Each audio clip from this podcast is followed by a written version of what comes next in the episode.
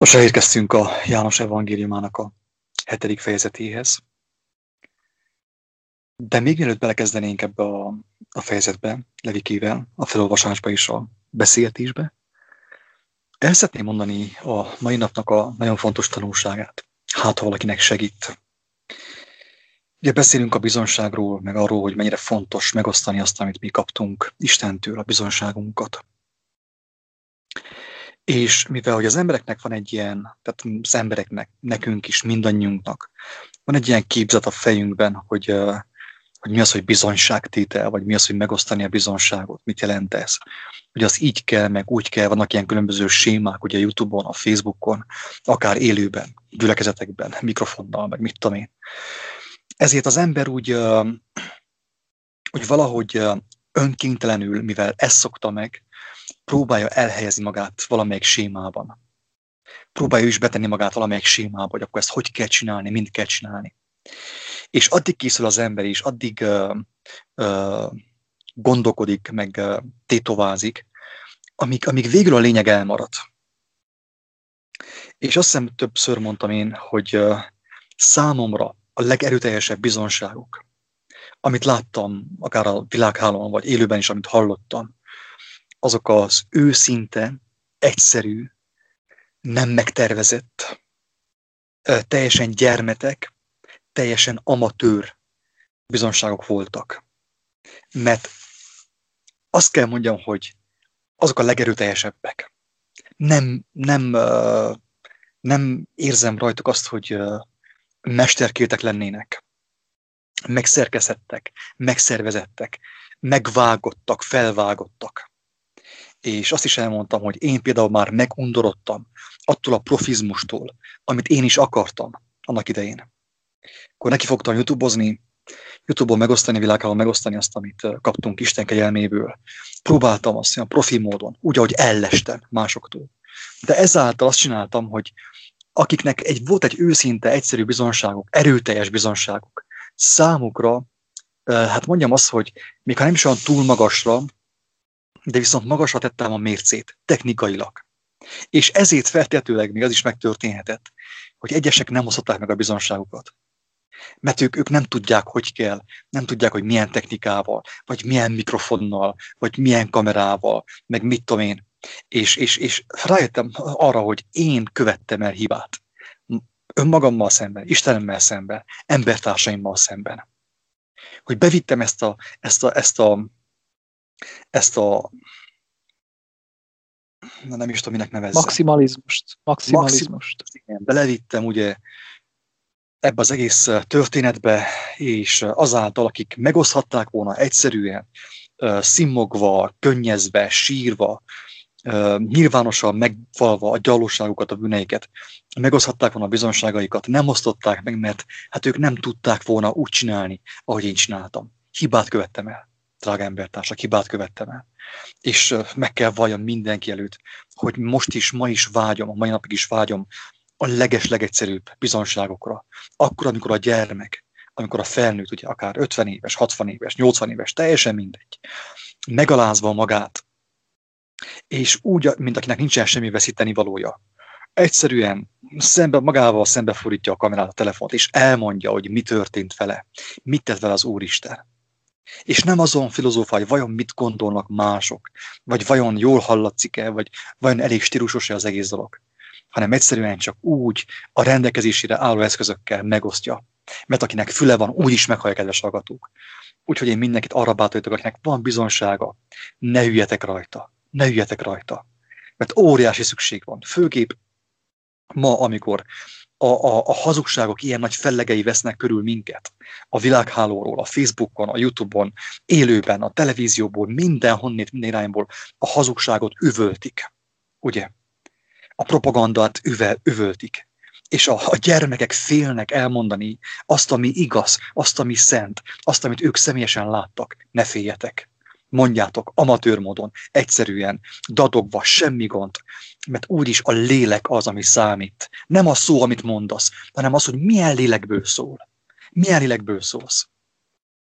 És úgyis a lélek fogja meg, megérinteni az embertársalat. Nem az, hogy te milyen szépen beszéltél, hogy nem dadogtál, és milyen tagoltan, és milyen hangsúlyozottan beszéltél. Senki, a mennyek országában, Istennél nem ez a fontos, senkit nem érdekel ottan, hogy te mennyire beszélsz tökéletesen, mennyire beszélsz tagoltan, hanem az érdekli uh, a, az igazságot, az igazságnak a lelkét, a jó Istent, hogy igaz módon szóltál-e, lélekből, magadat megüresítve, őszintén, egyszerűséggel, semmit nem takargatva, úgy szóltál-e, vagy pedig hát ilyen kicsit úgy megtoltat emberileg, segítettél a Jóistennek, mert szegény ő már annyira öreg, hogy segítségre volt szüksége.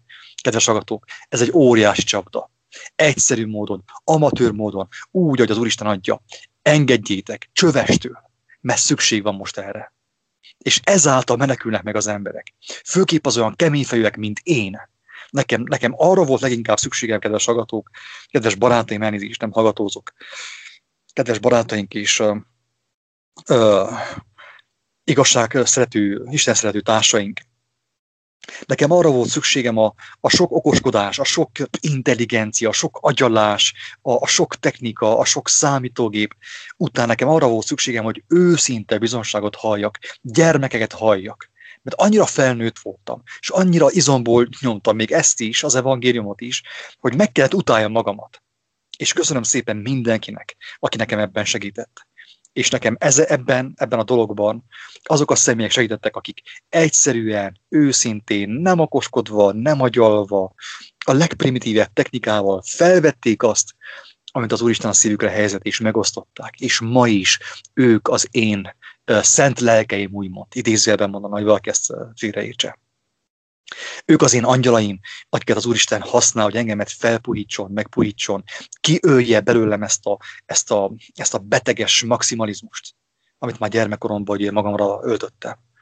Úgyhogy zárójel bezárva részemről, levike neked valami nem potyára kerítünk egymás mellé, mert én ugye egyszerű parasz gyerek vagyok. Pontosan, nem, nem akartak itt nyilvánosan dicsérni, de az tényleg óriási hála van a szívemben, hogy olyan tényleg utitársaim vannak, mint te is, amilyen vagy. Ez az igazság. Úgyhogy nekem óriási szükségem volt arra, amit általad kaptam, úgyhogy dicsőség az élő hát Istennek, és az ő szavának. Minden, mind, így van, mindenért az övé a dicsőség. Mi egymás által is tanultunk. Tanított engemet általat, tanított téged általam is tanultunk mindannyiunk. Tanultunk mindannyiunk által, tehát így, hogy egymáshoz közelebb kerüljünk, és uh, annyira szép, ahogy ezt elvégzi bennünk. Ezt csak ő tudja elvégezni mi bennünk. Gyönyörűséges, hogy szemléljünk, mit, mit tesz, mit cselekszik, csak úgy szemléljük. Csak szemtanúk vagyunk. szemtanúk vagyunk, hogy hű, már megint hú, mit tett. Lenyűgöző. Tényleg. És így lehet úgymond gyermekként örvendezni, lelkesedni a, a, a jó Istennek a jóságában, az ő dicsőségében, tökéletességében. Úgyhogy így. János Evangélium a hetedik fejezet.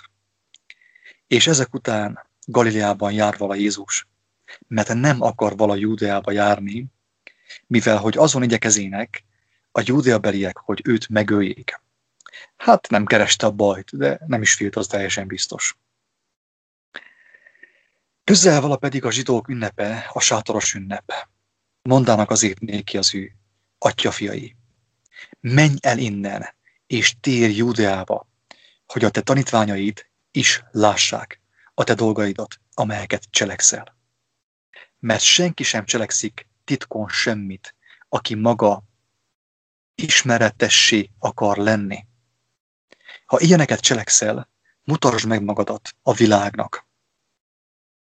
Mert az ő atyafiai, ugye az ő testvérei sem hívének benne, még ők is kísértették, ugye, mint a, ugye a mennyegzőn, a kánai mennyegzőn, hogy az édesanyja őt kísértette, ugye provokálta, úgy mond, hogy, hogy na, cselekedjen. Tehát még az ő testvérei sem hittek benne, kedves agatók. Már ez is mennyire beszédes számunkra, hogy ő akkor is hitt, és ő akkor is mondta az igazságot, és akkor is hirdette, amikor a legközelebbiek nem hittek benne. És ez az óriási kihívás, hogy azok, akik a legközelebb voltak hozzád, 20 éven, 30 éven, 50 éven keresztül. Ők sem hisznek benned. Senki nem hisz benned. Akkor is képes vagy hinni. Akkor is képes vagy tanúságot tenni arról, hogy mit tapasztaltál, mit hallottál, mit láttál az élő Istentől. Ez a kérdés.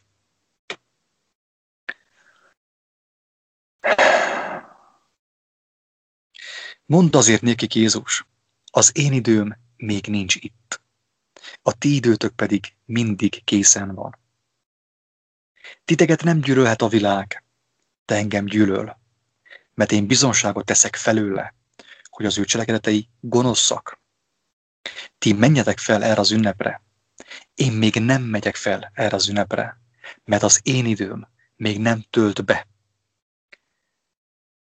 Ezeket mondván pedig nékik marad a Galileában. Itt megállok egy szóra, vagy kettőre.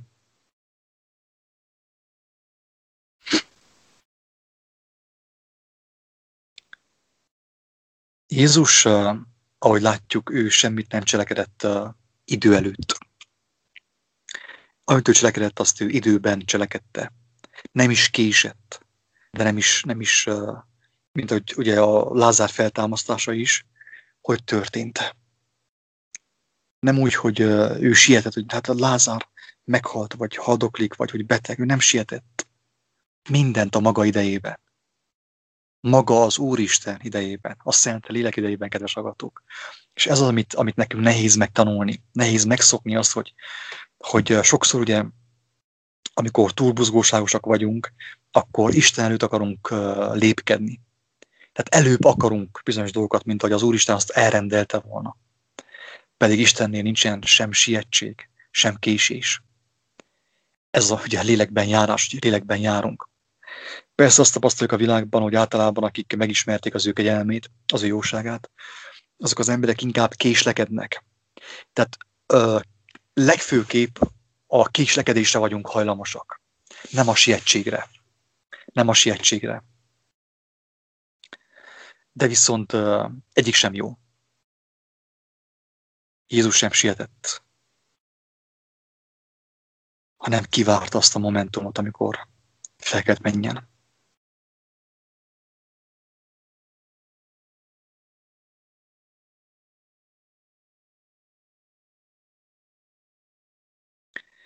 Ugye a testvérei szabadon felmehettek, mert ők, ugye, ők, ők nem látták az igazságot még akkor, nem látták a, azt, amit az Úristen Jézusnak adott, hogy kijelentsen a világ számára. És ezért ők nem is tettek bizonságot arról, hogy, hogy a világ dolgai, a világnak a cselekedetei gonoszak, hogy hazugság van ugye benne. De Jézus ő, ő ezt nem tudta elhallgatni. Tehát ő, ha felment volna, akkor teljesen biztos, hogy beszélnie kellett volna. De tudta, hogy nem jött el még az ő ideje. Ti menjetek fel erre az ünnepre. Én még nem megyek fel erre az ünnepre, mert az én időm még nem tölt be. Amint pedig felmenének az ő atyafiai, testvérei, akkor ő is felméne az ünnepre, nem nyilvánosan, hanem mint egy titkon. A zsidók azért keresik vala őt az ünnepen, és mondának, hol van ő? És a sokaságban nagy zúgás vala ő miatta. Némelyek azt mondják vala, hogy jó ember. Mások pedig azt mondják vala, nem, hanem a népnek hitetője, ugye? Nekünk is mondják ezt, kedves agatok. És távol álljon tőlem, hogy én összehasonlítsam magamat, vagy magunkat vele. Mert arra sem vagyunk méltók, hogy a sarúja szíját megoldjuk. János sem volt méltó arra, nem hogy mi. De viszont ő azt mondta, hogyha őt annak nevezték, hitetőnek nevezték. Ha őt ördögnek nevezték, akkor az ő követőit is annak fogják nevezni. Mert az a lélek van az ő követőiben is, az ő barátaiban, amit tőle kaptak. Ezért te se csodálkozz azon, hogyha őt megismered, és felvállalod, még hogyha szeretettel is, és felvállalod őt, akkor azt mondják, hogy hitető vagy, meg, meg vagy zakkanva, meg szektás vagy, meg hogy ördög van benned, meg ilyenek. Tehát hitetőnek is nevezték ugye őt akkor. És teljesen biztos, hogyha ha hallgatják a videóinkat, a beszélgetéseinket, a, a beszédeinket, amelyeket általa igyekszünk szólni, Isten lelk által, amiatt ugye ránk is mondják azt, hogy hitetők vagyunk. Be akarjuk csapni az embereket. Csak ugye azt vettük észre, hogy az itt általában a becsapás, a hitetés az úgy történik a világban, hogy, hogy a hitetéshez általában társul valamilyenféle érdek, ugye? Anyagi érdek legfőképpen, mammon érdek. Mert Jézus szerint a világnak két, hogy mondjam, két része van úgymond osztva a világ. A mammon és a, a, a, a, a mindenható, az Isten. A széles út és a keskeny út. És mit akartam ezzel mondani, Levike? Isten tudja. Isten tudja. Hitetésről volt szó, igen, hogy hitetűnek neveznek. Igen, tehát az érdekről volt szó, ugye, hogy, hogy általában, hogyha tegyük fel, most én be akarnék csapni valakit a szavaimmal, vagy a Levike is ezt akarná, vagy a barátaink is ezt akarnák, akkor teljesen biztos, hogy van valami érdek ott. Kell legyen valami érdek. És ugye azt látjuk, hogy általában mammon érdek van, pénzügyi érdek van a legtöbb helyen, a legtöbb megtévesztés mögött. De Jézusnak nem volt semmilyen érdeke, pénzérdeke. Egója nem volt. Megürestette magát. Mi sem akarunk pénzt csinálni abból, amit csinálunk, amit elmondunk. Eszünk ágába sincs, hála Istennek. És egót, egót sem akarunk fejleszteni. Mondjad, Levike. Pálapostól erről úgy ír, hogy mi nem uh, nyerészkedünk az örömüzenettel, az örömhírrel, és tényleg Isten látja lelkünket, hogy nincsen nyerészkedés, szándék, anyagi nyerészkedés szándék a szívünkben. Egyetüli nyerészkedésünk az az, hogy az emberek szíveit, az emberek lelkét megnyerjük. És részemről ez sem úgy, hogy erőltetve, hanem az ő lelkének vezetése által én nem úgy szeretném ezt élni, hogy én, mikor emberekkel találkozok, akkor valami különös állapotba bele akarok kerülni, hanem én ezt így élni szeretném. Tehát, hogy, hogy Jézussal élek, az nem egy külön opció a, a hétköznapjaimban, nem egy külön nap a hétköznapjaimban, hanem vele élek. És kívánom azt, hogy az, az legyen az én gyümölcsöm, az én világosságom, hogy én vele élek. Tehát amikor így beszélgetünk, akkor én nem készülök fel úgy, hogy összeállítok hosszas oldalakat, hanem persze korábban olvastam én is az új szövetséget, kaptam rengeteg megértést, de úgy próbálom a hétköznapokban is úgy megélni. És nem csak mint történelem úgy beszélni róla, hanem kívánom azt, hogy a, a hétköznapjaimban Jézus megmutatja, hogy megmutassa azt, a, amiről olvasunk, amiről beszélgetünk, hogy ez ma is aktuális, hogy ez ma is érvényes, hogy ő ma is él, hogy ma is hat, ma is munkálkodik. Na, tehát röviden ennyi, hogy, hogy mi is elhitetjük az embereket, de nem nyerészkedéssel, hanem próbáljuk megnyerni az ő szívüket, lelküket, hogy, hogy megismerjék azt, akit mi is ismerünk, azzal, akivel mi is járunk. És ez az életünk értelme, röviden tömören. És nagyon fontos még azt elmondani, Levike, hogy, hogy amikor ezt tesszük és ezt mondjuk embertársainknak, erről beszélgetünk, akkor, akkor úgy ott van az a vágy bennünk, hogy ha mi azt a, azt a békességet megkaptuk, mi, hogyha megkaptuk ennek a gyümölcsét, ennek a beszédnek a gyümölcsét, az evangélium gyümölcsét, akkor úgy vágyunk arra, hogy, hogy hát, ha még valaki más is megkapja, ugyanúgy, mint mi, ajándékba. Egy ateista azt mondta, egy híres ateista, hogy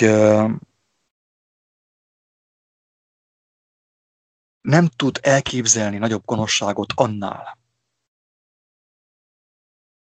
mint aki tudja, hogy létezik Isten országa, a mennyek országa, a tökéletesség, és nem mondja el embertársainak. Azt mondja, én nem hiszek benne. De ha valaki hisz abban, és neki meggyőződése, hogy létezik Isten országa, akkor nincs nagyobb gonoszság annál, hogy azt ő elhallgatja és nem mondja el. Kedves hallgatók! Egy ateista mondta ezt. Nem hívő ember. Igen. Hát tényleg, hála Istennek, a, a mi szívünk, a mi életünk kincse, az, az maga Jézus. Ez, mind, ez, ez nem kérdés. És én is akármerre járok, kelek, itten ezen a földön, én tényleg körülbelül úgy tudom elképzelni magamot, mint egy pincér, aki szaladgál a poharakkal, csak a tálcán nem a poharak vannak nekem, hanem Jézust kínálom az embereknek. Persze, ez, ez nem tudok sablont húzni, hogy kivel, hogy kezdem el a beszélgetést, hogy egyáltalán valaki ne, valakivel tudok-e beszélgetni, mert vannak, akikkel nem tudok. Vannak olyan emberek, akikről úgy nem is jön, hogy kezdeményezzem, mert látom, hogy még, még nem vevők erre, de hál' Istennek akadnak olyan emberek is, akikkel lehet. És ezt mind a lélek vezényeli le az életünkben, hogy hogyan, miként szóljunk, miként kezdjünk el beszélgetni. De tényleg, akármerre járok én, úgy, ahogy minden ember, és úgy, hogy korábban mi is éltünk, mindig a legjobbat próbáljuk megosztani. Ugye hát amíg nem ismertük Jézust, addig is a legjobb dolgokat, a legvagányabb dolgokat próbáltuk megosztani, a legextrémebb, a legizgalmasabb, a legcsodálatosabb, legkülönlegesebb dolgokat próbáltuk megosztani, eldicsekedni egymás közt, hogy nézzétek meg, hogy mit tettem, nézzétek meg, hogy mi történt, mindig a legjobbakat. Hát mi is ezt tesszük, mi is a legjobbat osszuk meg, most már más az értékrend, más a, a kincs, mint amit a világ tud kínálni, mint amit korábban gyűjtögettünk, de most is ugyanazt csináljuk, csak egyszerűen változott az értékrend, változott a gondolkodásmód, és megváltozott a kincsünk a szívünkbe.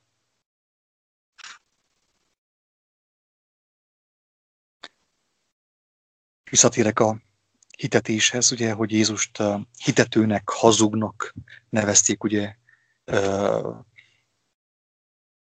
aki megtéveszti az embereket.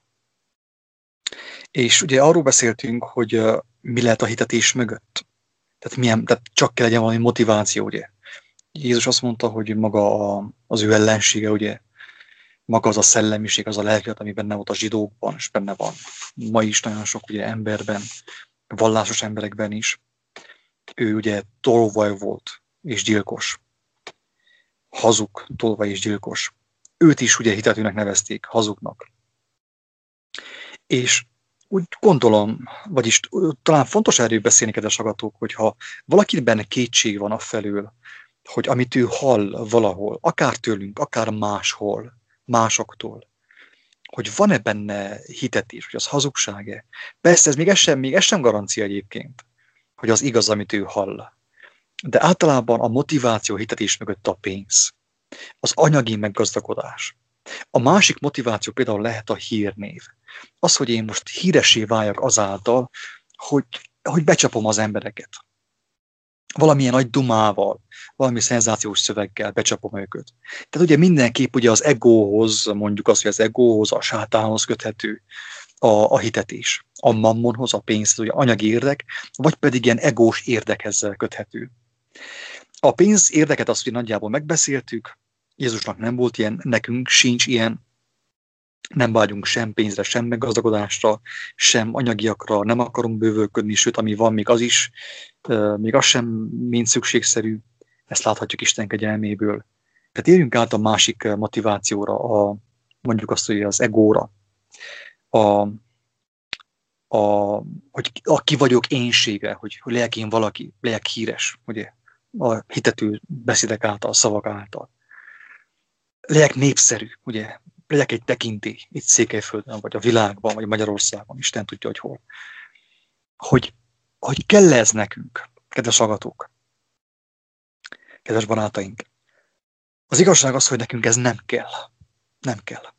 Mert nekünk népszerűség nélkül könnyebb volna. nekünk a földi létünk népszerűség nélkül könnyebb volna, ha Jézus nem lett volna népszerű. Már pedig azt nem tudta elkerülni, hogy népszerű legyen. Nem tudta azt elkerülni, mert nem rejtethetik el a hegyen épített város. Az igazságot nem lehet elrejteni, az meglátszik és világít. Ő nem tudta elkerülni a népszerűséget, de nem akart ő népszerű lenni. Mert mivel járt az ő népszerűsége?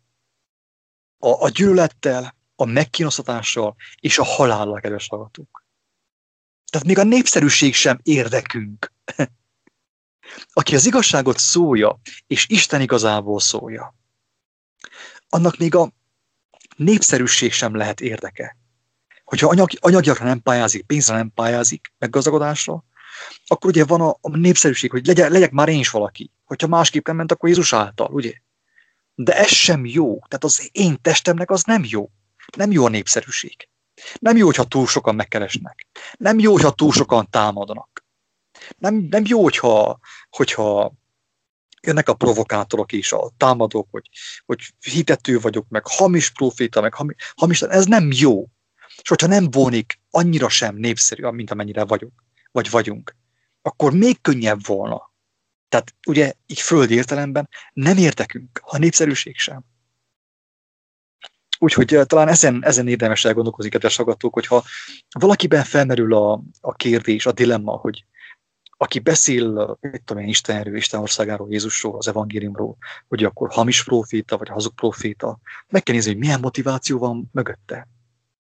Hogy ő mindenképpen népszerű akar lenni, pénzt akar szerezni, mit akar csinálni. Jézus erre mondta, hogy a tanítványoknak erre mondja nekünk is, hogy ti azt mondjátok, hogy Úr, Úr vagyok, igazat, igazat mondtok, igazatok van. Azt mondjátok, hogy király vagyok, igazatok van. Aki engemet lát, látta az atyát, igazatok van. És már, már az ember elszállna, hogy húj, húj, húj, húj, húj, atyák vagyunk, istenek vagyunk. És akkor Jézus megmutatja az útat. Gyertek, megmosom a lábatokot. Oh, gyertek, szolgálok nektek. Király létemre, úr létemre, gyertek, szolgálok nektek. Megmutatom, hogy hogyan vegyétek fel a keresztet. Megmutatom, hogy hogyan segítsetek másoknak. Megmutatom nektek, király létemre. Ugye, mert az emberben Tényleg egyből eszébe jut, hogy nagyon ravasz út. Mielőtt elszálltak volna az emberek, megmutatta, hogy hogyan kell leszállni oda ne, a mélységekre. Hogy, hogy a többi embereket is, akik ott vannak a mélységekben, fölemelje. És ez mennyire szép. hogy, hogy nehogy elszálljunk. Tehát szálljunk el persze, csak jó értelemben, úgy, ahogy ő oda leszállt oda a mélységekbe, meg most az emberek lábát, a szívüket, és a betegeket gyógyította, és vigasztalta, és bátorította, és hazavezette őket. Úgyhogy minket is erre hív. De szép.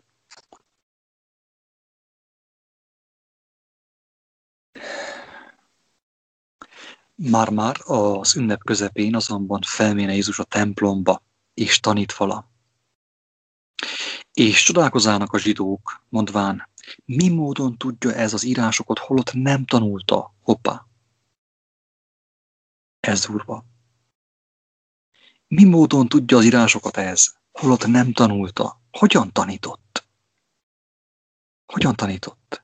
Amikor emlékszem, Levikével beszélgettünk ez elején, én egy picivel voltam, hogy mondjam, tehát én picivel kezdtem el korábban ismerkedni az evangéliummal, Jézussal, az ő szavaival, Istennek a lelkével. De nagyon furcsa volt az, amikor én már olvastam az új szövetséget, ismertem nagyjából, de viszont nagyon furcsa volt az, amikor Levikével beszélgettünk telefonon. Ő Németországban volt, és ő is ugye megragadta az ő szívét is az Úristen, és Levike is ugye alázattal fordult el hozzá, és jöttek a kijelentések neked. És Levike nekem templomba, most templomba, a telefon, telefonba azt mondta, igen, az új világ temploma, ugye a telefon. Telefonba azt mondta, olyan dolgokat mondott, amik meg vannak írva. Tehát mondtad nekem az írásokat, de nem olvastad. Hogyan tudtad az írásokat? Hogyan kaptál olyan megértéseket, holott nem olvastad? Úgyhogy Isten él és beszél. Aki keres, azt talál, az örgetőnek megnyitatik, és mindenkinek kijelenti magát, aki teljes szívvel keresi őt. Hogyha nem volna a Biblia, még akkor is kijelenteni magát, kedves agatók. Ez a bizonyíték annak, hogy Isten él.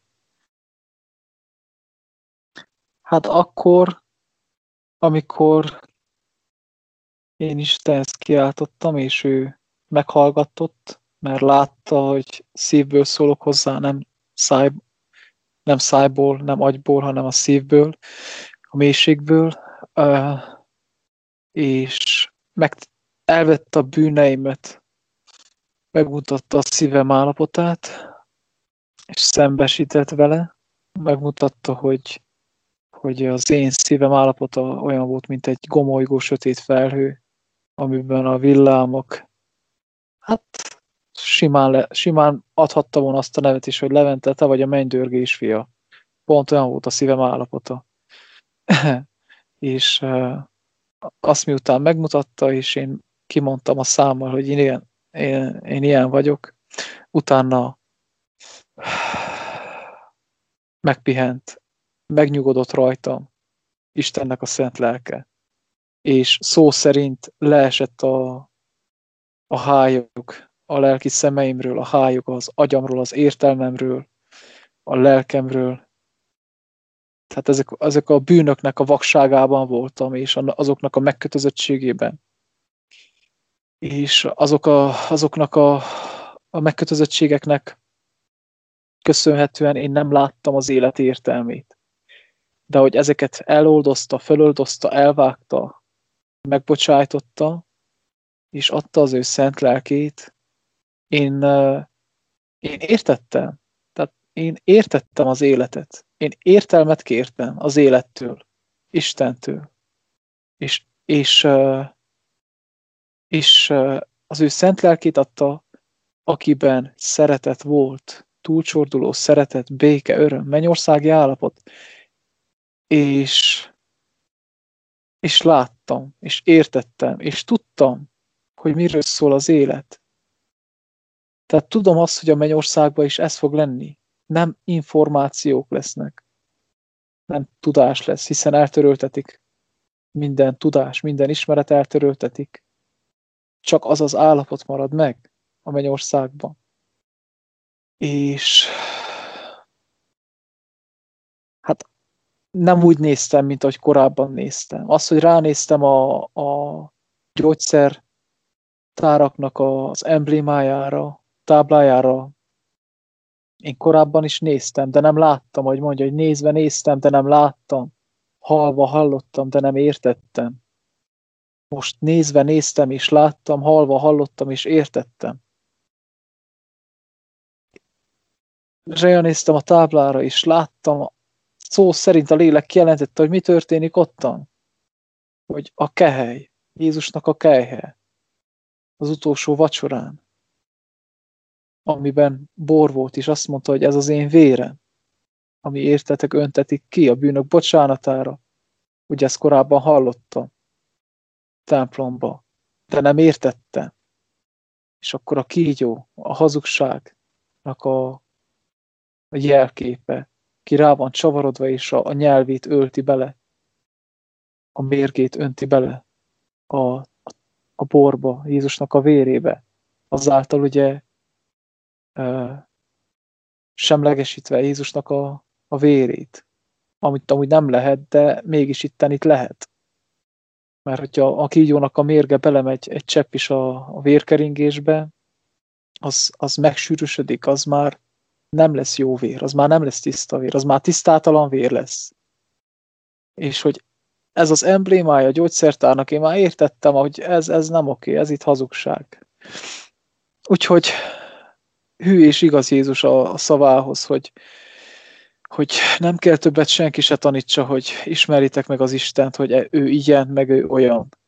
Mi sem azt tesszük, mi is csak bizonyságot teszünk róla.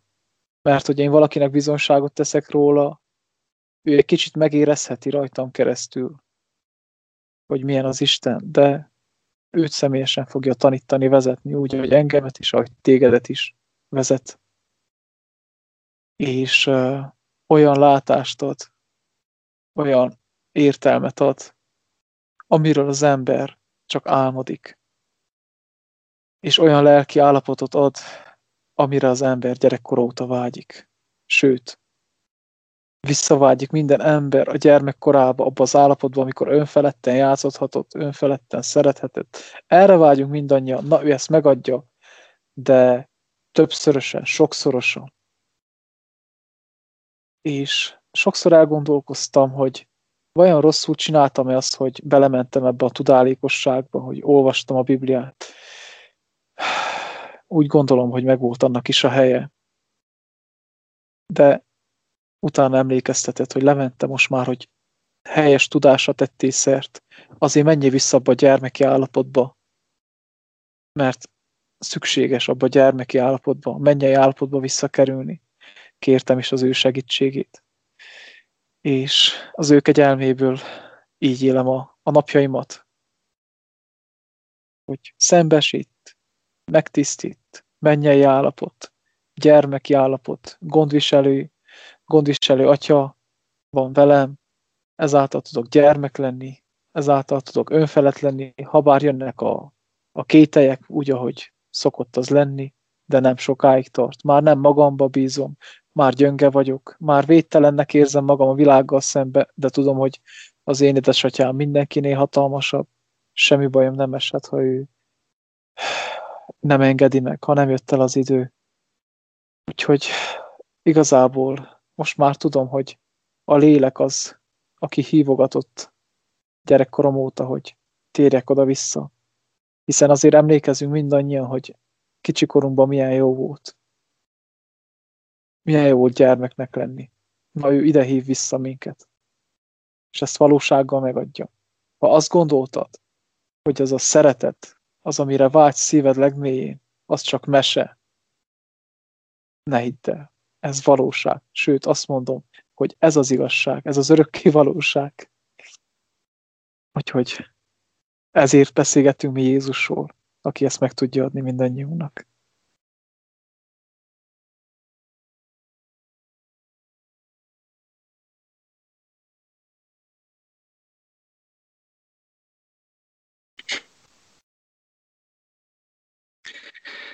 Tehát a zsidók csodálkoztak, mondván, mi módon tudja ez az írásokat, holott nem tanulta. Az előbb Ledik elmondta, hogy amikor az Úristen elvette a bűneit azon a, az estén, azon a kínos estén, hát hogyha az emberből el, eltávolítja az, em, az Úristen azt, ami rossz, azt, ami hazug, ami bűn, úgymond, ami életelenes, hát akkor mi marad benne? Nem az, ami tiszta, ami életszerű, ami része az életnek. Tehát bennünk van az írás, agatók. A múltkor azt mondta egy kedves barátom a videójában, hogy, hogy rájött arra, hogy ő a Biblia, hogy én, a Biblia is én vagyok. A Biblia is rólam tesz bizonságot. Arról, akik vagyunk Krisztus által. Arról, akik vagyunk, akiknek minket Isten elgondolt. Ha az ember elhagyja a hazugságait, a bűneit, akkor mi marad? Hát nem az, amiről a Biblia is bizonságot tesz? Az igazság, Isten szava, Isten igazsága? Pontosan ezt akartam mondani, hogy, hogy amit, akit mi megkaptunk, aki eljött hozzánk, Jézus, a Biblia is őról tesz bizonságot. Csak a különbség az, hogy a Biblia önmagában nem tudja megadni, hiszen az betű.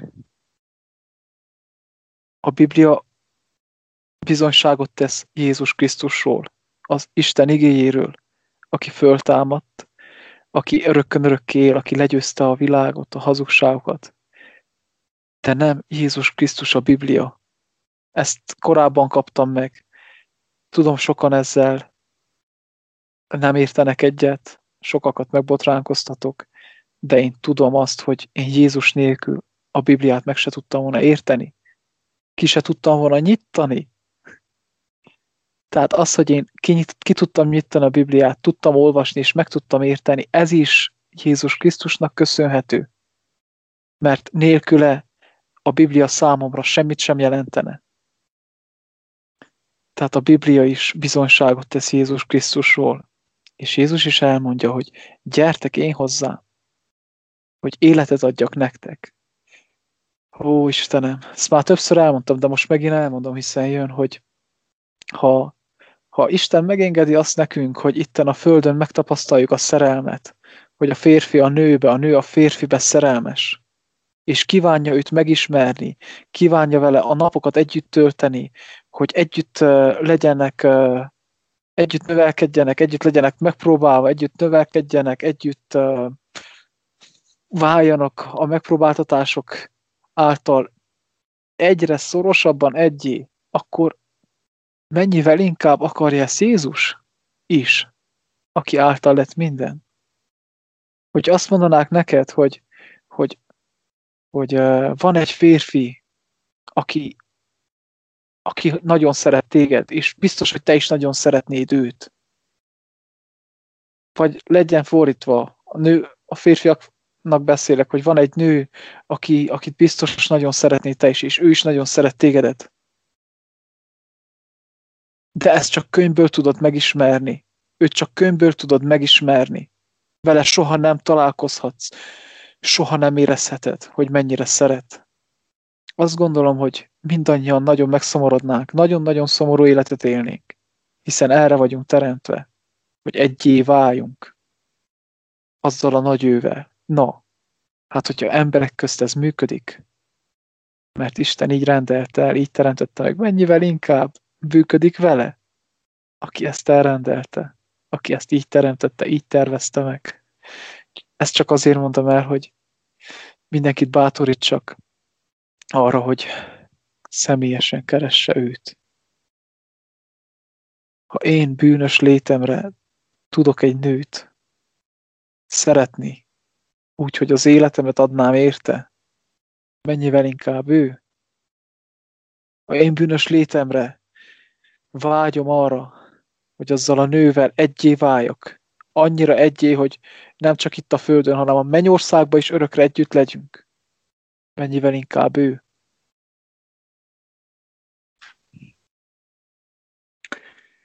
Zsidók csodálkoztak, hogy mi módon tudja az írásokat, holott nem tanulta. Nem tanulta, azt mondja, nem tanulta. A, a zsidók tesznek, a farizeusok, az írástudók tesznek bizonságot Jézus ellen és értünk, és az élő Isten mellett. Isten még a, a zsidókat is, a, az Isten tagadó, hát mondjam azt nem is Isten tagadó, hanem a, a, az ő élő valóságát tagadó zsidók is bizonságot tesznek mellette. Ők mondják ki a szája az ajkaikkal, a saját ajkaikkal, hogy nem olvasta az írásokat, de mégis tudta. Mégis arról beszélt. Mekkora botrány ez, kedves hallgatók, mekkora botrány.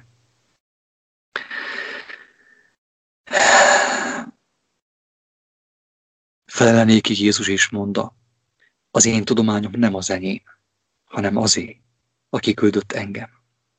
Ha valaki cselekedni akarja az ő akaratát, megismerheti a tudományról, vajon Istentől van-e, vagy én magamtól szólok.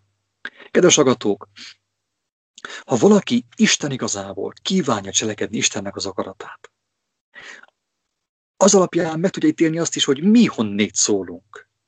Hogy hamis proféták vagyunk, ugye, ahogy mondják egyesek, hamis tanítók, vagy pedig tényleg Isten gyermekeivé lettünk az ő kegyelméből.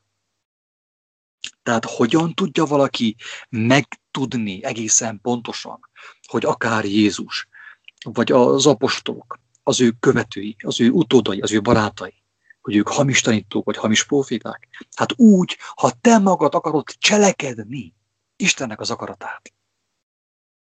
Akkor fogod te megtudni egészen, akkor fogsz te meggyőződni, hogy mi milyen lélekből szóltunk. Viszont ha nem akarod cselekedni az ő akaratát, hanem inkább olvasol még, még bibliázol, életed végéig, akkor, akkor nem marad más, mint az, hogy, hogy szerinted, a Biblia szerint, az írás szerint mi hamis tanítók, hamis profiták vagyok, a törvény szerint. Jézus elmondja, hogy hogyan lehet megállapítani azt, hogy valaki hamis tanító, hamis proféta, vagy pedig az igazság lelkéből szól. Úgy lehet megállapítani, hogy aki kíváncsi arra, hogy az az illető személy, aki beszél, igaz vagy hamis, annak az embernek fontos vágyakozni Istent, megismerni és cselekedni őt. Mert aki őt cselekszi, az tudni fogja, hogy az ember tőle szólt, vagy nem tőle szólt. Mert ha cselekszed őt, akkor kijelenti magát neked. Lesz látásod, hallásod, és tudni fogod, hogy ő hazudik, vagy nem hazudik. És csak így lehet, kedves agatók, megérteni és megtudni, hogy ki az, aki hazudik, és ki az, aki nem. Az okoskodás, az olvasás által nem lehet eldönteni, hogy ki a hamis és ki az igaz. És a farizeusok abba a csapdába estek, hogy azt hitték, hogy addig olvasták a tórát, hogy már fokhagyma szaga volt, és meg tudják állapítani azt, hogy Jézus igaz vagy hamis. És mire jutottak? Arra jutottak, hogy Jézus hamis, hazudott, hamis proféta. Ördög van benne, Belzebú van benne. Az írás csak erre volt elegendő.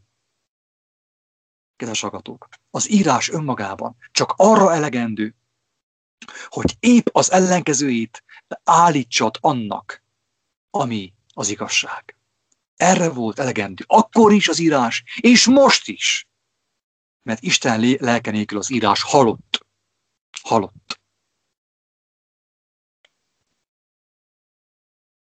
Tehát ha cselekedni akarod az Istennek az akaratát, és keresed, éhezed azt, akkor biztos, hogy te tudni fogod, hogy mi az igazság lelkéből szóltunk, vagy pedig a hazugság lelkéből szóltunk.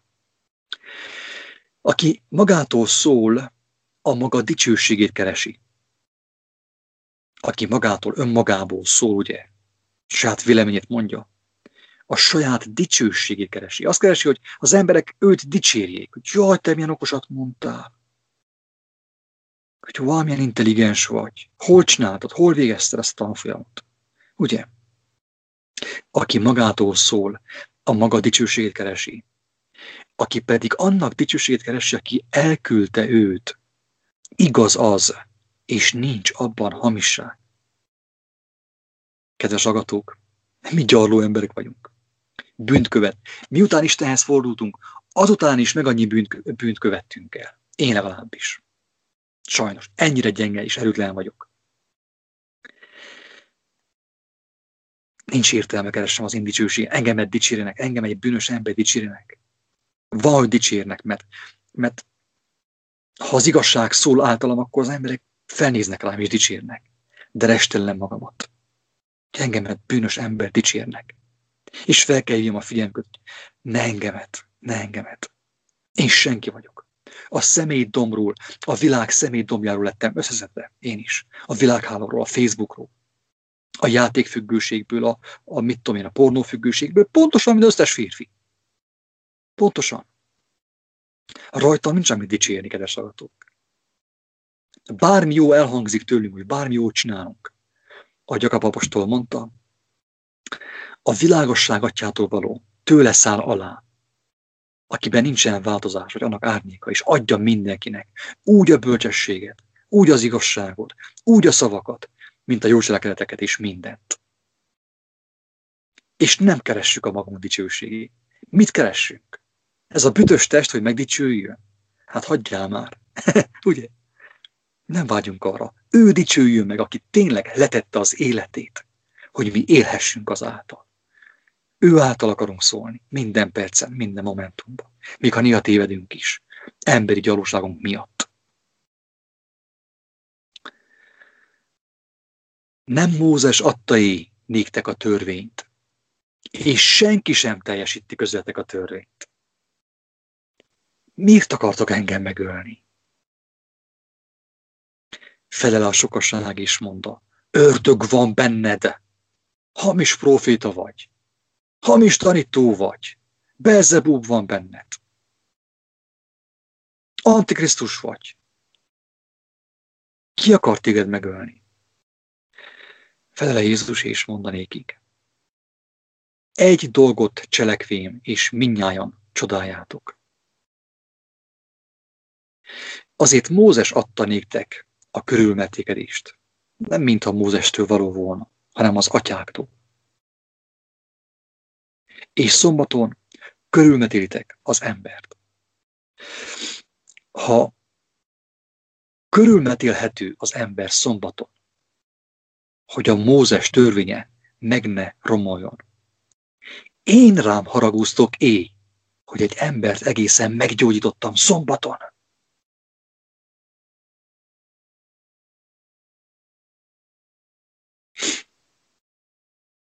Ne ítéljetek a látszat után, hanem igaz ítélettel ítéljetek, mondta Jézus.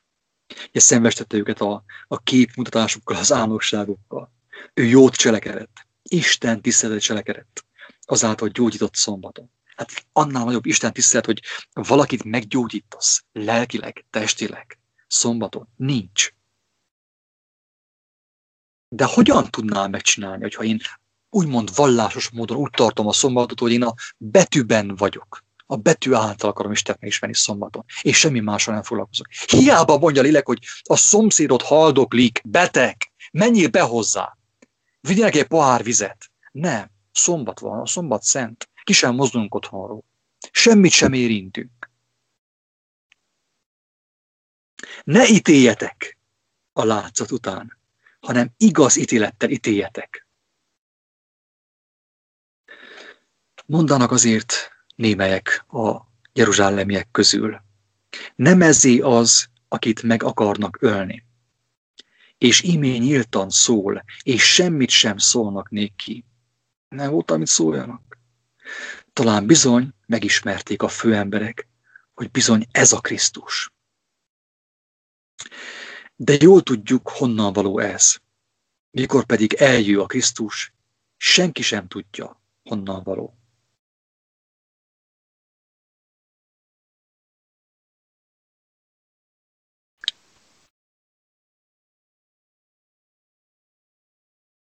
Hello.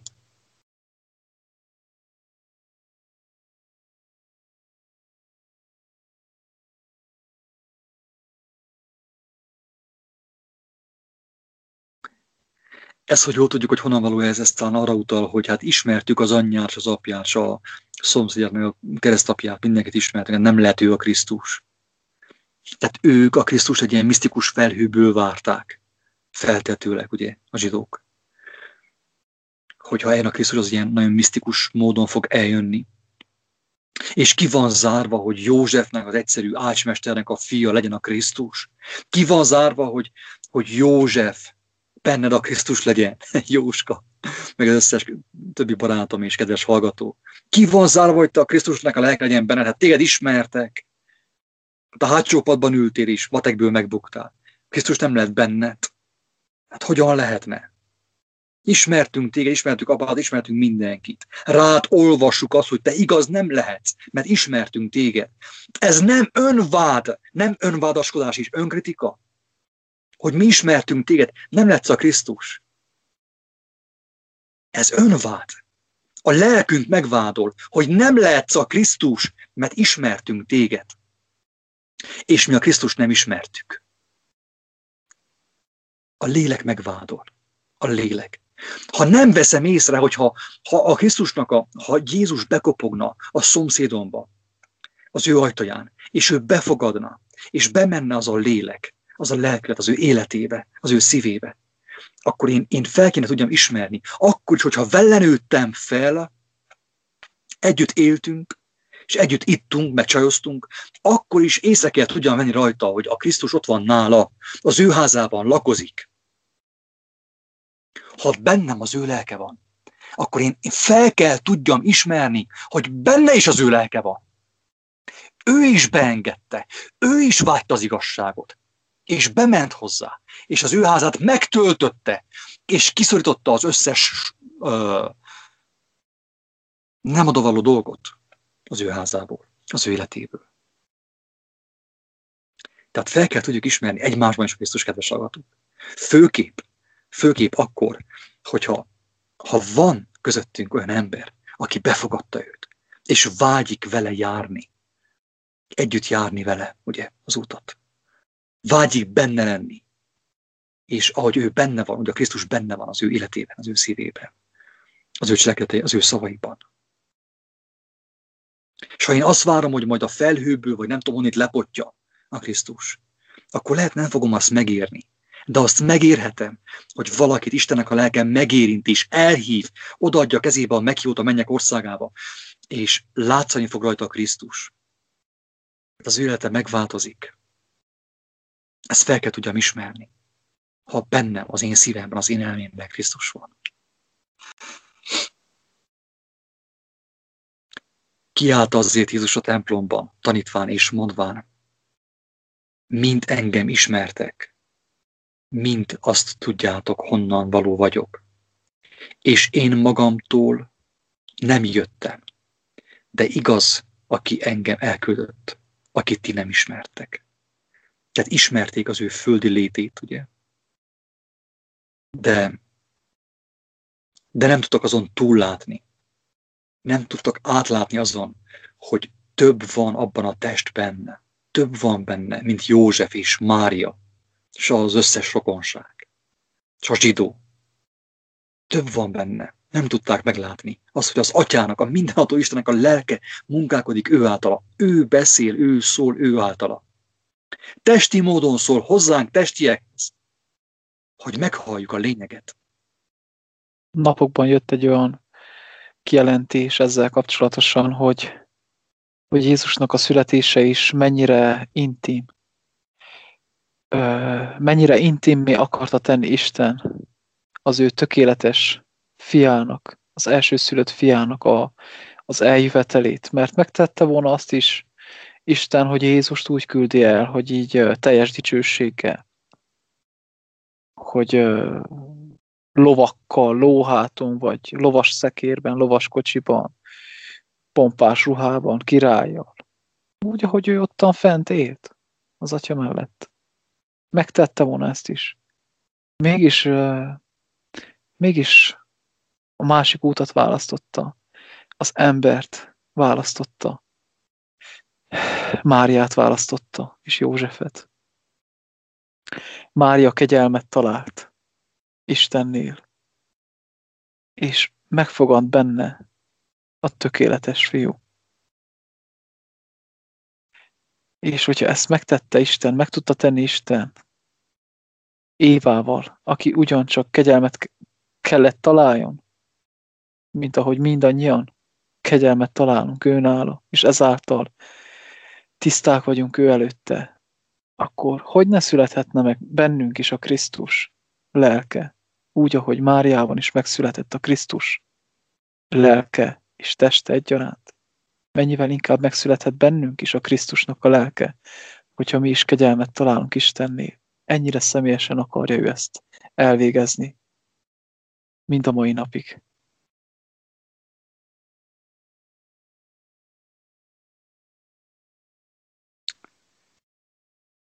Isten megmutatta, hogy hogy jött el az ő gyermeke, hogy jönnek el az ő gyermekei a világba. Egyszerűségben, születnek, ugye, nem díszes, nem gazdag uh, körülmények között, ugye. És de miért volt kedves Istennek, hogy így szülessen Jézus? Miért nem hintóval jött el, meg ilyen nagy, mit tudom én, ilyen űrhajóval, vagy valami nagy szenzációs dologgal? Azért, hogy elérhetővé tegye a mennyek országát számunkra, hogy magunkra ismerjük benne, az ő egyszerűségében.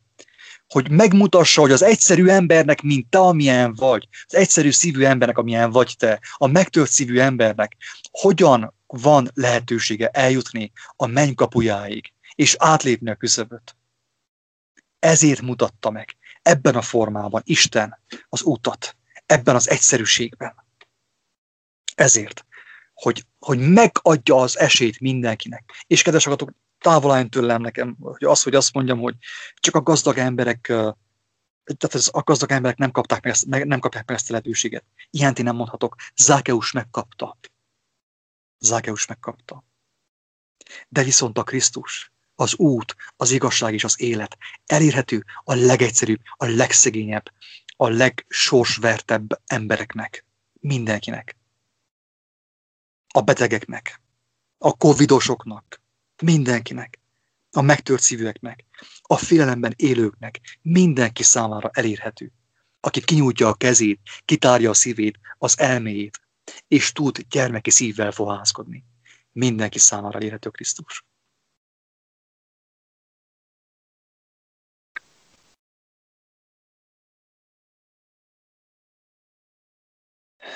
Ez is a szeretetnek mekkora, mekkora csodálatot mutatja meg nekem, hogy tényleg a legegyszerűbb formában jött el, azért, hogy a legegyszerűbb embereknek a legegyszerűbb emberekhez is olyan közel legyen. Tehát, hogy tényleg ne azt érezzük, hogy jaj, ő elérhetetlen, jaj, milyen fenséges, meg milyen csodálatos, amúgy az, de mégis az legegyszerűbb formát öltötte fel, hogy, hogy elérhető legyen számunkra, és hogy, hogy ne féljünk tőle. Mert ugye, amikor az ember kiöltözik, csínos, és azt úgy még, még meg is csinosítja sokkal jobban, és még mit tudom, van egy olyan, egy olyan stílusa, hogy, hogy nézzétek meg, hogy hogy beszélget, meg hogy hogy viselkedik, hogy ő, ő valami, ő valami királyi sarj, valami a népnek a krémje, hát ez nagyon ritkaság, ez egy milliárdból egy. Hát ezt bálványoz, tehát hogy az ember majd, hogy bálványozza meg, hogy elérhetetlen, meg mit tudom én. Én meg azt hogy na gyertek csak ide, egyszerű ruha. Oda beülök az iszákosok mellé, a kurvák közé, a drogfüggők közé, minden búj, búval, bajjal, em, búval, bajjal telt szívű emberek közé, mindenki az beülök a dadogők közé, a gyermekek közé, hogy teljesen elérhető legyen számunkra. Teljesen elérhetővé tette magát számunkra. Hát én, én mindig is sokkal uh, hamarabb meg tudtam nyílni azoknak az embereknek, akik ilyenek voltak, ilyen egyszerűek, meg láttam azt bennük, hogy, hogy a őszinték, a egyszerűek, sokkal hamarabb meg tudtam nyílni, mint olyan embereknek, akik olyan, úgy éreztem, hogy ők a népnek a krémje, ők valami kiválasztottak, és úgy, úgy éltek is vele. Ez is a szeretetnek olyan hatalmas formája. Csodálatos. Hát megint csak hála van a szívemben, hogy így jött el hozzánk Jézus, és most is így jön el.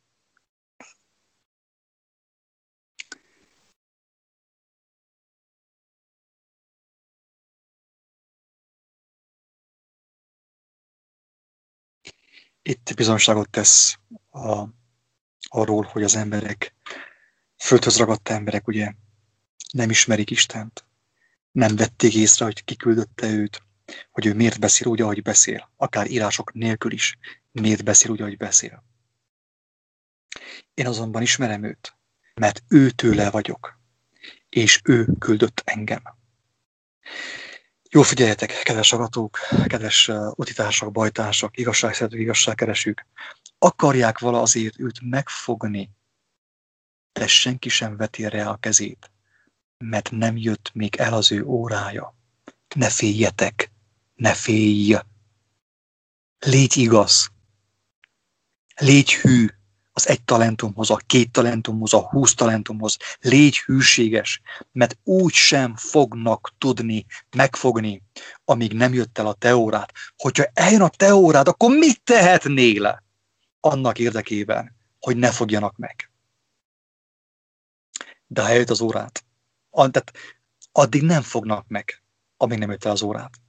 Őt sem tudták megfogni, amíg nem jött el az ő órája. Ennyire tökéletes a mindenható Isten. És milyen szabadon élt. Nem kellett féljen, vajon most hátba szúrják, vagy leválják a fejét karda. Nem. Ő mondta az igazságot. Bizonságot tett a mennyek országa mellett, a hazugság ellen. Ő mondta, mert tudta, hogy semmit sem tehet meg, mindaddig, amíg engedélyt nem kapnak fentről.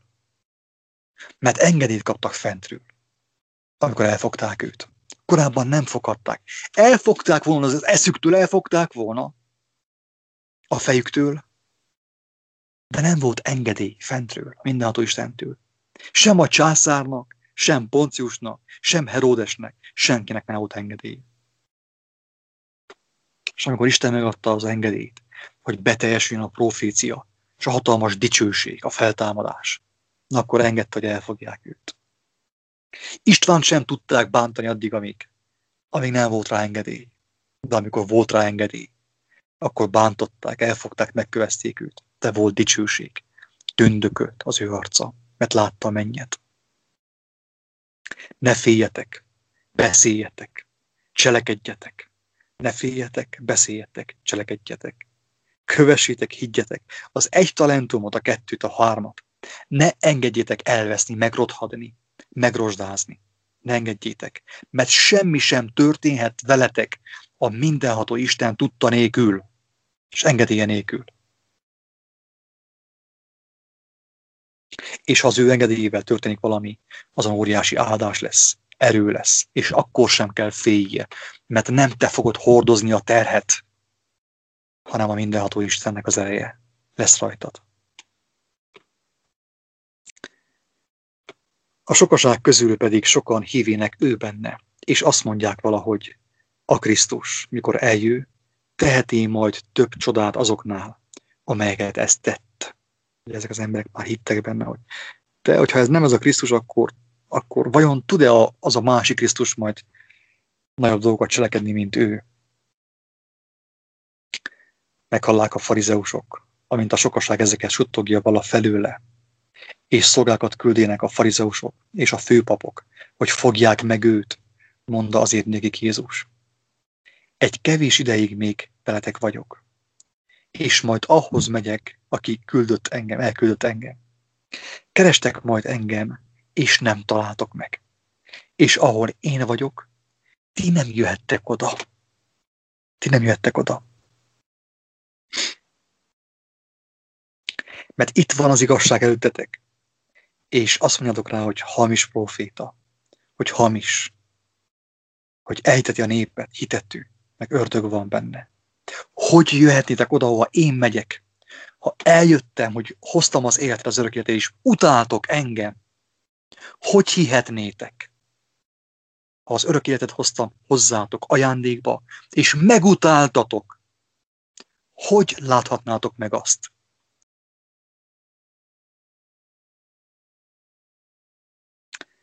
Mondanak azért a zsidók maguk között. Hová akar ez menni, hogy mi majd nem találjuk meg őt? Vajon a görögök közé szorodottakhoz akar -e menni, és a görögöket tanítani? Micsoda beszéd az, amelyeket mondta. Kerestek majd engem is, nem találtok meg. És ahol én vagyok, ti nem jöttek oda. Nem értették.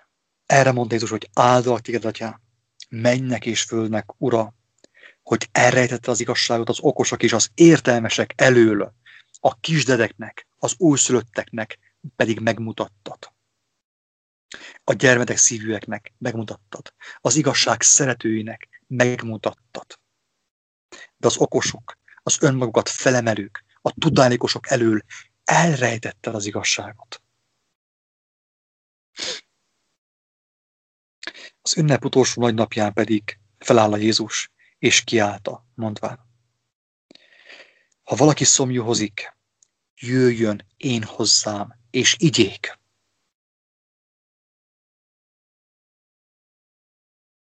Vízkeresség, ugye? Jöjjön én hozzám, és igyék. Így az én szavaimat. Ha valaki szomjazza az igazság, igyék. Igyék nálam. Nem volt nálam ilyen víz kancsóban, hanem a szó, az életvize, az életvízének buzgó kútfeje volt ő benne. Gyertek hozzám, és igyatok, mondja Jézus. Aki hisz én bennem, aki, aki fel tudja fogni azt, amit én mondok, az, aki azt elhiszi, amint az írás mondotta, élő víznek folyamai ömlenek annak belsejéből, mert olyan lesz, mint én. Olyanná válik, mint én. Élő vizeknek a buzgó kútfeje lesz ő benne is aki hisz én bennem, aki magára ölti mindazt, amit én mondok, aki eszi az én testemet, és issza az én véremet, avagy megfogadja az én tanításaimat, és megcselekszi, beveszi az ő elmébe, a szívébe, és megcselekszi a testével. Ez pedig mondja vala a lélekről, amelyet veendők valának az ő benne hívők, mert még nem vala szent lélek, mivel hogy Jézus még nem dicsőítetik, dicsőítetik meg. Na ezt lehet egy picit misztikusan értelmezni, de mi igyekszünk úgy értelmezni, hogy, hogy az használható legyen mindannyiunk számára, akik vágyjuk az igazság megismerését. Ezt a Szentlélekről mondta, amit mondott, hogy aki beveszi ugye az ő beszédeit, az én beszédem élet és lélek, az ő beszéde élet és lélek, van Istennek a lelke, az ő jelenléte itt van, körülvesz folyamatosan bennünket. Az létezik, élő és ható, segít. Feltetőleg angyalok is vannak, nem tudom, egyesen láttam én, fizikailag, de biztos vannak. De viszont a lelket hogyan vették, úgy, hogy hozzá mentek és ittak abból a vízből. Itt van ne. Ha valaki szomjózza az igazságot, jöjjön én hozzám és igyék, aki hisz én bennem és iszik tőlem, annak élő víznek folyamai ömlenek annak a belsejéből. Ezt mondta a lélekről. Az élő folyam az ő szavai lesz, lesznek. Ha az be iszom, beiszom, megismerem, az engemet átformál, olyanná válok, mint ő, és élő víznek folyamai ömlenek a belsőmből, a belsődből. Kedves hallgatók, miután vetted a szent lelket, hogyan vetted? Oda mentél hozzá, és ittál, mint az asszonyok útnál.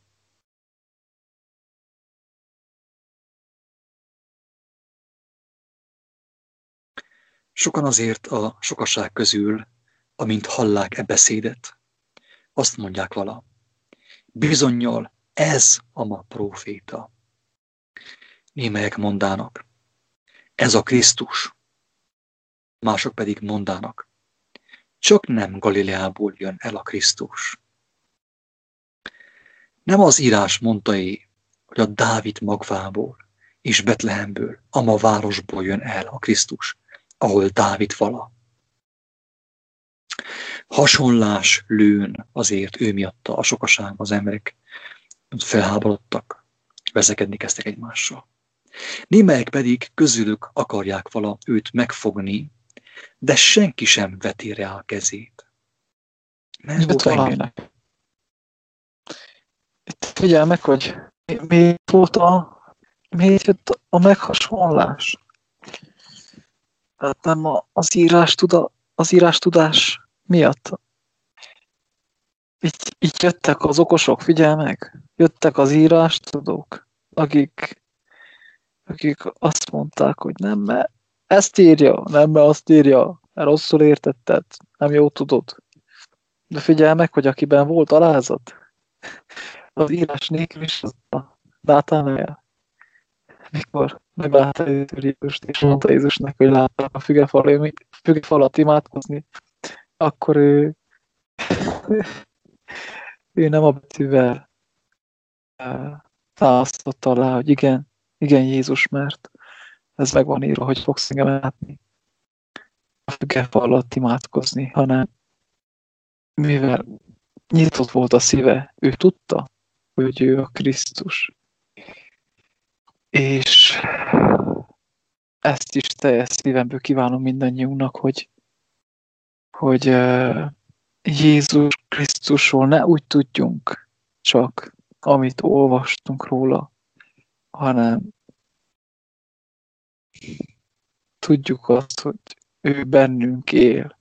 Mikor Péter is kijelentette, hogy te vagy az által megkapta ezt a kijelentést ezt kimondta, nem csak szavakat mondott, hanem az egész lényével átélte, hogy ő Istennek az elsőszülött fiával, a Krisztussal áll szemben. És erre mondta az Jézus, hogy ez az a kőszikla, amire vittem én az egyházamat. Ez csak egy ilyen rövid zárójel volt, hogy el tudunk veszni a betűben, az okoskodásban, a bölcselkedésben, hogy, hogy a betűt megragadván megöljük a lelket. Nem az írás azt mondta, hogy Dávid magvából, Betlehemből, aztán Egyiptomból, de aztán Názáretből is. És a betű megöli a lelket. Sziasztok, itt vagyok. Nem lehetsz itt be. Názáretből kell, gyere. Nem, nem, mert Betlehemből. De sziasztok, itt vagyok. Beengedtek?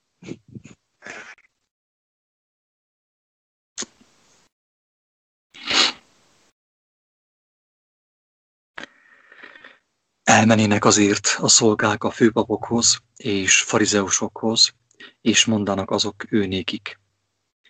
Miért nem hoztátok előtt? Felelének a szolgák.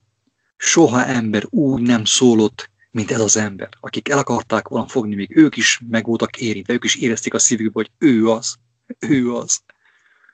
Felelének azért nékik a farizeusok. Vajon ti is el vagytok-e hitetve Vajon a főemberek vagy a farizeusok közül hitté benne valaki? És hittek. A főemberek közül is, a farizeusok közül is hittek. A legtöbben nem merték felvállalni. A kollégák miatt, a munkatársak miatt. A, a páholyban a pattársak miatt nem merték felvállalni, hisznek, a szívük mélyén hittek benne sokan nem merték felvállalni, hogy nehogy megszólják, szektás vagy, te is hiszel ebben a hamisban, ebben a hamis tanítóban. Nem merték felvállalni, nehogy elveszítsék a státuszukat, a funkciójukat a társadalomban. Inkább, ne, inkább hagyták a lelküket elveszni. De ez a sokaság, amely nem ismeri a törvényt, átkozott. Mondanékik Nikodémus, aki éjjel ment vala ő hozzá, aki egy vala azok közül, ugye, hogy kárhoztatták a sokaságot. Tehát magyarul ugye, mai nyelven, birkának nevezték az embereket. Pedig az egyszerűek hittek benne, ők nem hittek. És akik őket lebirkázták, mert ez, na, azt mondták, hogy átkozottak, ugye, mert nem ismerik a törvényt. Ők a törvényt nem ismerik. Azt, amit mi reggeltől estig bújtunk. 50 éven keresztül. És olyan a szemüvegünk, hogy a szemünk nem látszik mögötte. És mi akkor sem tűnt fel, hogy valami nem stimmel, valami hiányzik az életünkből. Tehát itt, itt történik az első birkázás, ugye, Jézus után. Hogy a tömeget lebirkázták. A tömeg nem olyan birka. Elmondtam az előző videókban is, hogy Gerjószent Miklóson, Hargita Székelyföldön a tömeg nem annyira birka, mint gondolták, vagy gondolhattuk volna. Mert az egy ötöt sem akarja az oltást. Egy ötöt sem akarja az oltást. Isten könyörüljön Székelyföldön, és Magyarországon is, egész világon. Mondanékik Nikodémus, aki éjjel ment vala ő hozzá, aki egy vala azok közül. Vajon a mi törvényünk kárhoztatja é az embert, ha előbb ki nem hallgatja, és nem tudja, hogy mit cselekszik itt ő már óvatosan, de kezdte felvállalni, hogy ugye értek, mert hát tényleg, hogyha ő Isten fia, akkor óriási bajban vagyunk az egészen itten. Felelének is mondanak néki, vajon te is Galileus vagy-é?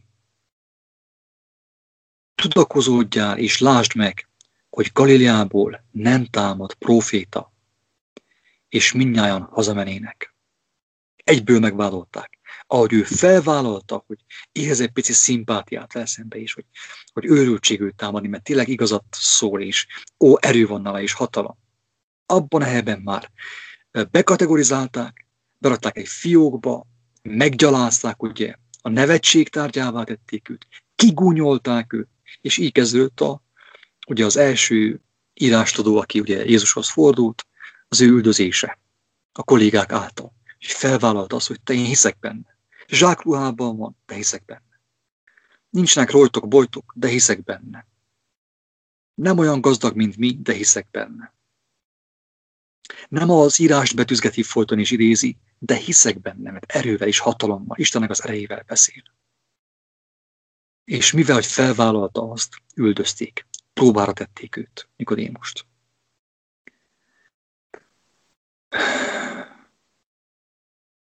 Kedves agatók, Nikodémus megmutatta nekünk, hogy, hogy még egy gazdag embernek is, egy elismert embernek is fel lehet vállalni az igazságot. Akármilyen funkcióban vagy, fel lehet vállalni is. Nem, hogy fel lehet, kedves agatók. Persze ez egy hatalmas lehetőség, de érdemes, érdemes felvállalni. Mert a lelkünket mentjük meg azáltal. Úgy sincs semmink, amit örökre megtarthatnánk, abból, amit mi körömmel szereztünk, erővel, státusszal, tekintéllyel, pénzzel. Érdemes. Nem csak fel lehet, hanem érdemes felvállalni, kedves agató. Érdemes. És nem te leszel az első, aki gazdag, vagy aki tekintélyes, vagy aki okos, akinek sok egyeteme van, sok iskolája van, aki felvállalja az igazságot, és megtelik azzal. Mert Pál volt az első, Pál, aki azt mondta, hogy, hogy én megszereztem mindent az én időmben, ami érték volt, földi érték volt, kincs, tekintély és minden. Én mindent megszereztem. Pénzem is volt, tekintélyem is volt, felnéztek rám, farizeus voltam, római voltam, minden voltam. Mindent szemétnek és kárnak ítélek. A Krisztus ismeretért. Mi lett Pálal? Megbolondult. Igen, megbolondult de jó értelemben. És ő felvállalta. És azt mondta, hogy minden kincsemet, amit mostanig szereztem, mindent elengedek. Mert megtaláltam az igazi kincset a szántóföldben, és kell nekem a hely otthon, a szívemben, hogy felszabadítsam a helyet az igazi kincsnek.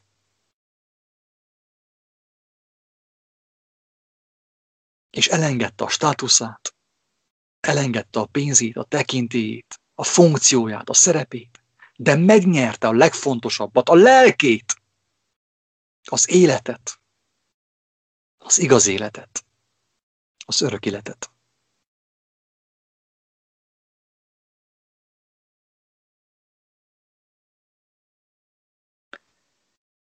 Ez volt a hetedik fejezet.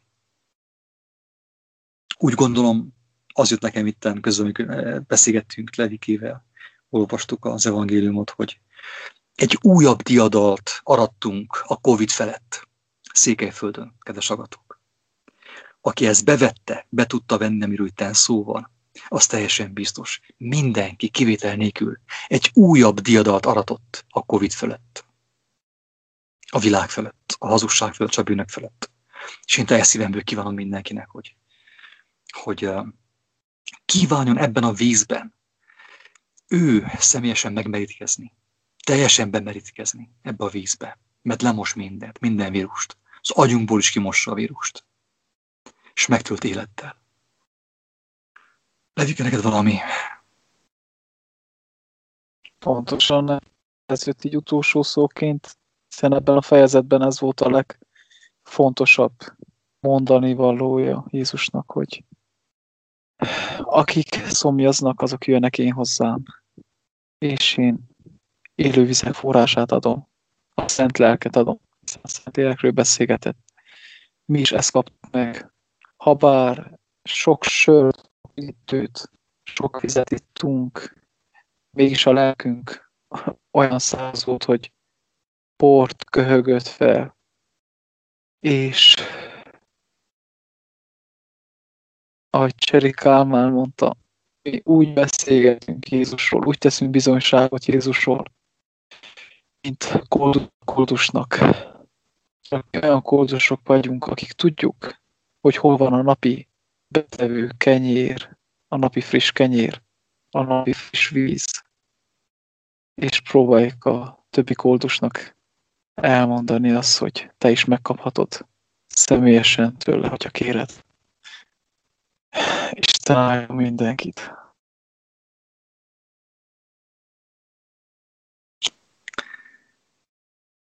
Isten áldja mindenkit. Ingyen kaptuk, ingyen adtuk, ingyen adjátok. Jó egészséget, sziasztok!